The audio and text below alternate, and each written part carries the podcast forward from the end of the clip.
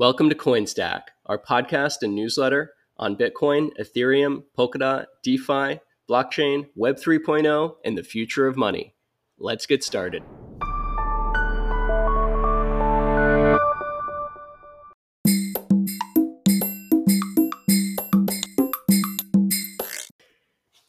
CoinStack is sponsored by HeartRithm, the crypto quant fund focused on global and social transformation. For three years now, their crypto trading strategies have generated exceptional returns without a single down month by using a combination of algorithmic trading, margin lending, DeFi yield farming, and hedged liquidity pools. HeartRithm is now hiring to scale up their team, which is currently based in San Francisco, Boulder, and Chicago, but it's a remote first team, so you can live anywhere. They're hiring smart contract developers, quant engineers, data scientists, and a COO and CFO with hedge fund experience. If you're interested in joining their exceptional team or learning more about their crypto quant fund and social impact focus, visit heartrithm.com. That's rhythm like algorithm, R I T H M. Thank you to HeartRithm for sponsoring this episode of CoinStack.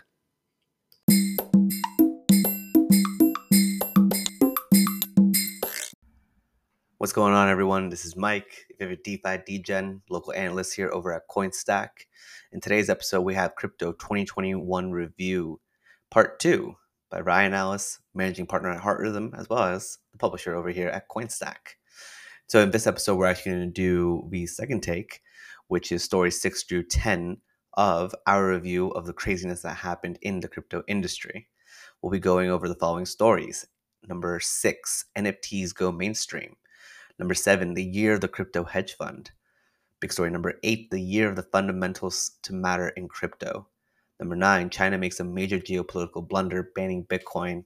And last but not least, number 10, we have digital assets are taken seriously in DC. So let's jump right on in.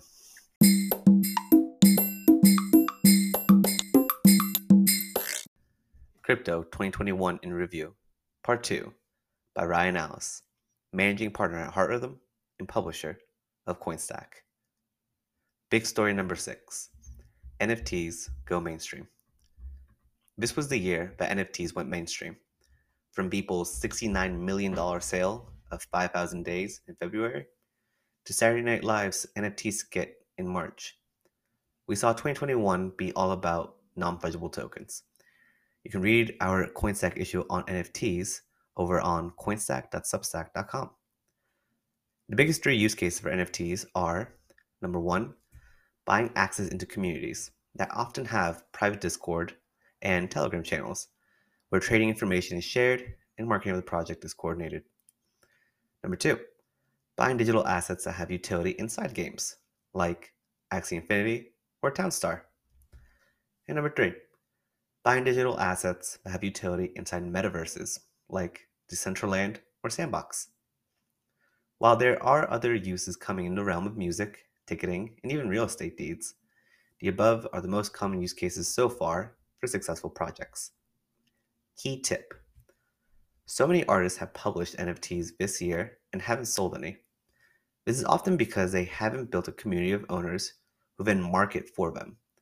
For new artists publishing NFTs, we recommend publishing on Polygon to keep gas fees low, roughly $1 instead of $100 to mint an NFT. And keep your first 100 sale prices super low, like $2.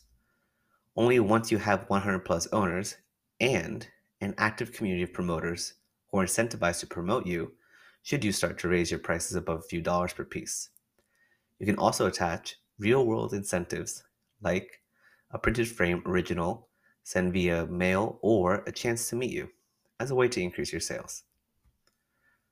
Below, you can see that the five most successful NFT projects of all time are CryptoPunks, Bored Ape Yacht Club, Decentraland, Mutant Ape Yacht Club, and Sandbox. Every single one of these fits into either a community of high net worth crypto traders, utilities to get tips and flex egos by being part of it, or metaverses slash games, where utility is digital, land, or game assets. However, the order changes if you look at the current daily volume which shows the projects with the most activity right now. The top five are Adidas Originals, CloneX, My Pet Hooligan, Terraforms, and Fingdoms. Finally, if you sort by the highest current floor resale value, you get the following leaders Bored Ape Yacht Club, Deafbeef, INFT, RTFKT, and VeeFriends. Note that the current floor price for CryptoPunk is 51 ETH, or roughly 200,000 USD. But for some reason, DeFi Llama didn't have that data. The most expensive NFT sales for the week are as follows, with CryptoPunk 8713 in the lead, selling for $714,656.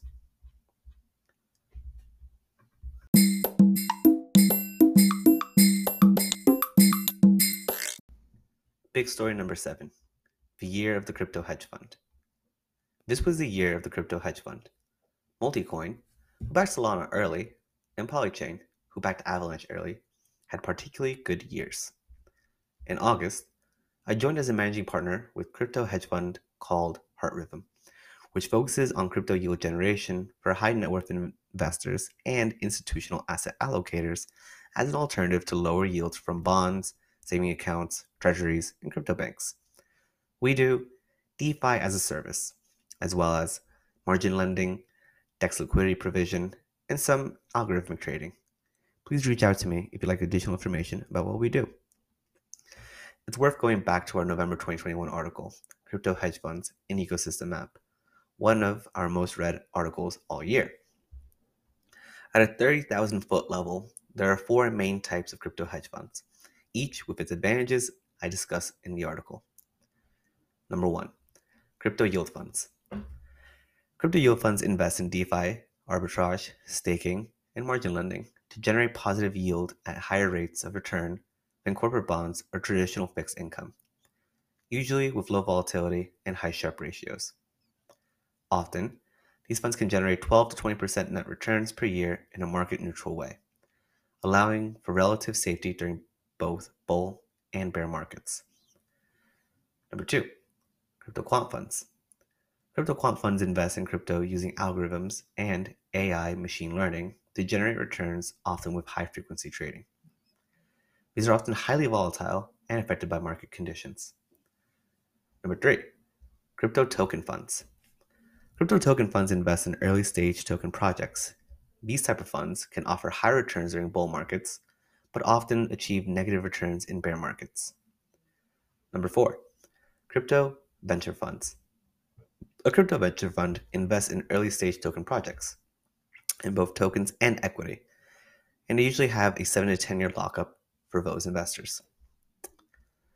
For those of you who are subscribed to the uh, newsletter, you can actually see a map of the existing crypto hedge fund ecosystem.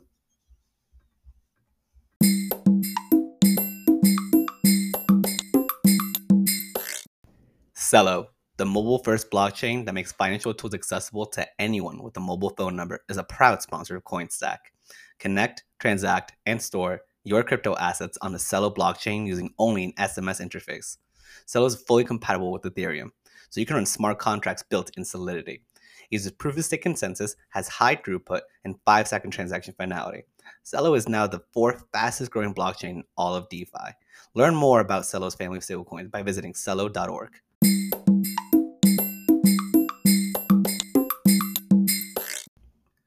Big story number eight the year fundamentals started to matter in crypto.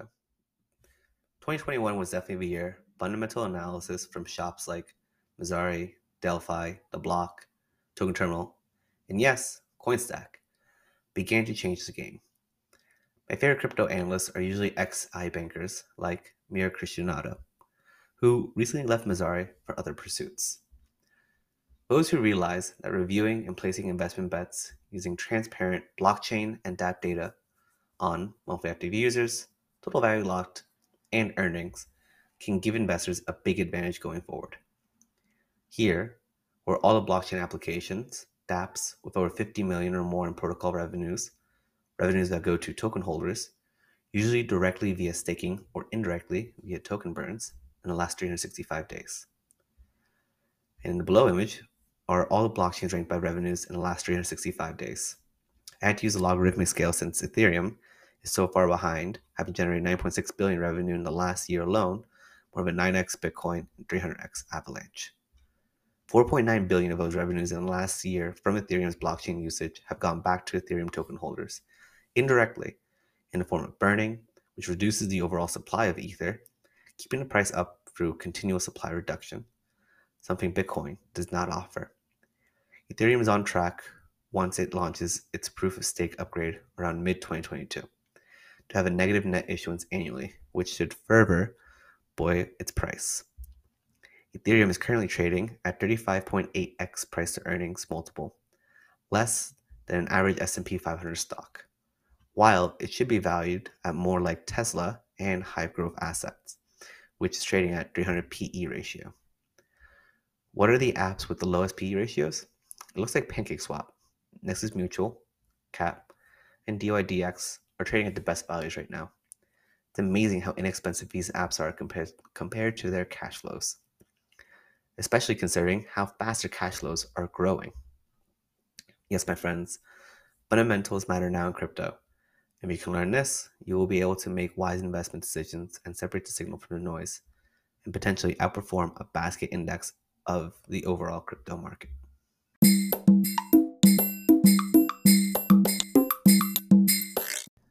Big story number nine China makes a major geopolitical blunder. One of the biggest stories of 2021 was China making a 30 year generational mistake and banning Bitcoin mining in May 2021.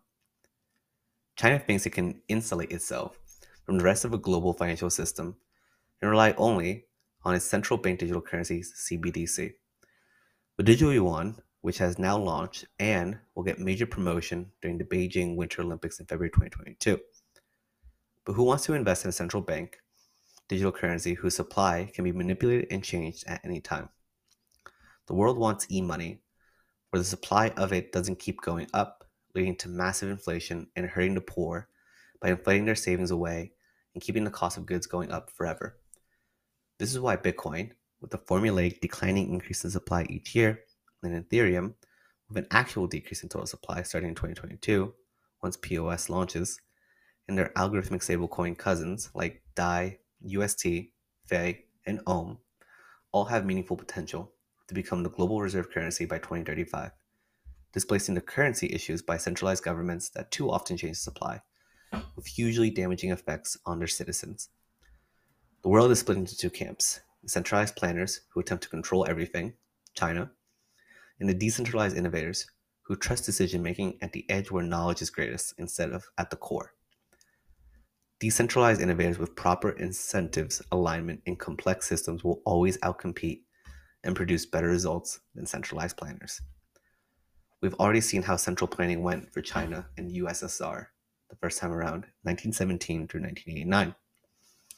While China will likely succeed in making its own CBDC, the only currency within its borders, it will cut itself off from the rest of the global financial system to do so, deeply hurting its people and economy and sadly and terribly preventing 1.4 billion people from being able to save in a currency that can't be manipulated by a central bank. I know their intentions are likely good, but they are disobeying a core law of nature and distributed decision making. Here's a great and relevant quote from the health educator Dave Asprey from this week. Complex system will only exist when you distribute decision making to the edges. It's how we built the internet. It's how your body is made. Your brain would explode if it had to make all the right decisions for every cell in your body. That's why cells make most of their own decisions. The same principle applies universally. In your body, when a brain tries to override the system, you get massive ego stress. And then individual cells get weak and can even turn against the body by becoming cancerous. In governments and societies, when the highest level of government tries to override the system of society, you get massive societal stress. This decision to ban Bitcoin mining and effectively give us, the US, Europe, and the rest of Asia, a monopoly on one of the largest sectors of innovation in the economy. This will become a geopolitical disaster for China as they essentially banned themselves from the fastest growing sector of the global financial economy. It wouldn't be surprised if the decision is reversed within three years. As we move into the post Bretton Woods financial system that is based on continual markets, tokens, smart contracts, innovation, this is one of the reasons why I am bullish on America. We aren't a nanny state that tries to control everyone and everything. I'm looking at you, Australia. In the meantime, Thanks for the huge economic gift, China. The US share of Bitcoin mining went from 16.8% April 2021 to 35.4% by August 2021. One bold prediction that by the end of 2025, the US will need to create its own CBDC stablecoin to compete with the digital yuan. Instead of doing so within the government, will nationalize the USDC coin from Centre and Coinbase and make USDC part of the FDIC system.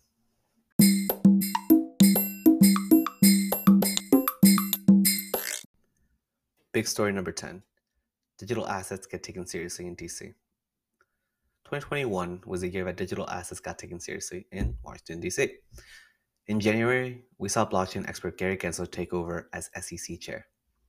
We also saw former comptroller of the currency Brian Brooks go from Binance.us CEO to Bitfury CEO to congressional guide. Here's a quote from Mr. Brooks' present and wise December 8, 2021 testimony.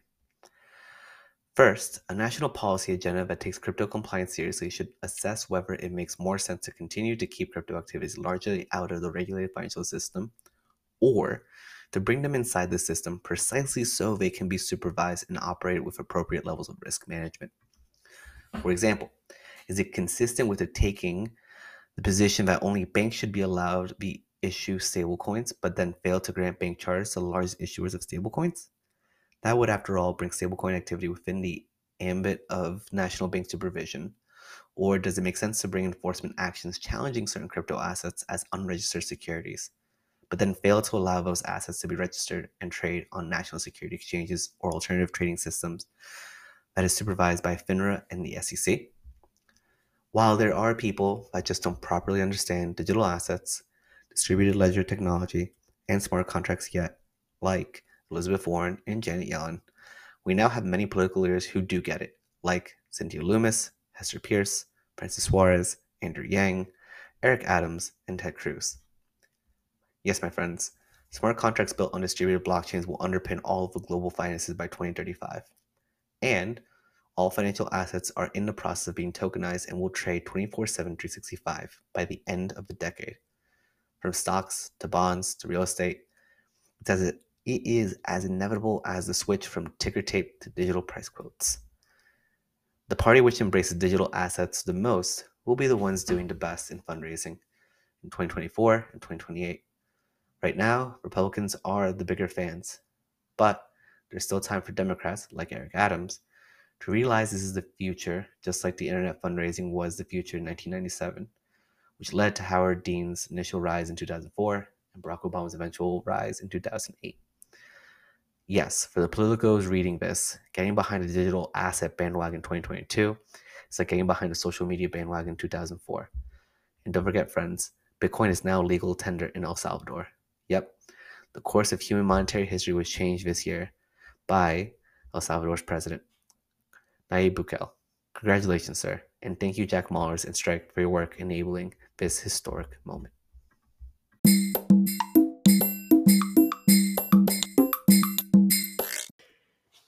CoinStack is sponsored by HeartRithm, the crypto quant fund focused on global and social transformation.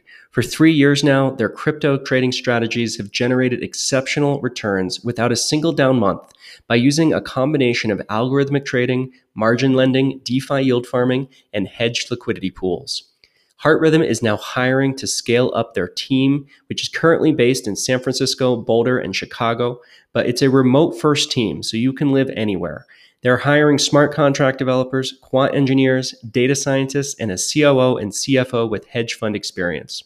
If you're interested in joining their exceptional team or learning more about their crypto quant fund and social impact focus, visit heartrithm.com. That's rhythm like algorithm, R I T H M. Thank you to HeartRithm for sponsoring this episode of CoinStack.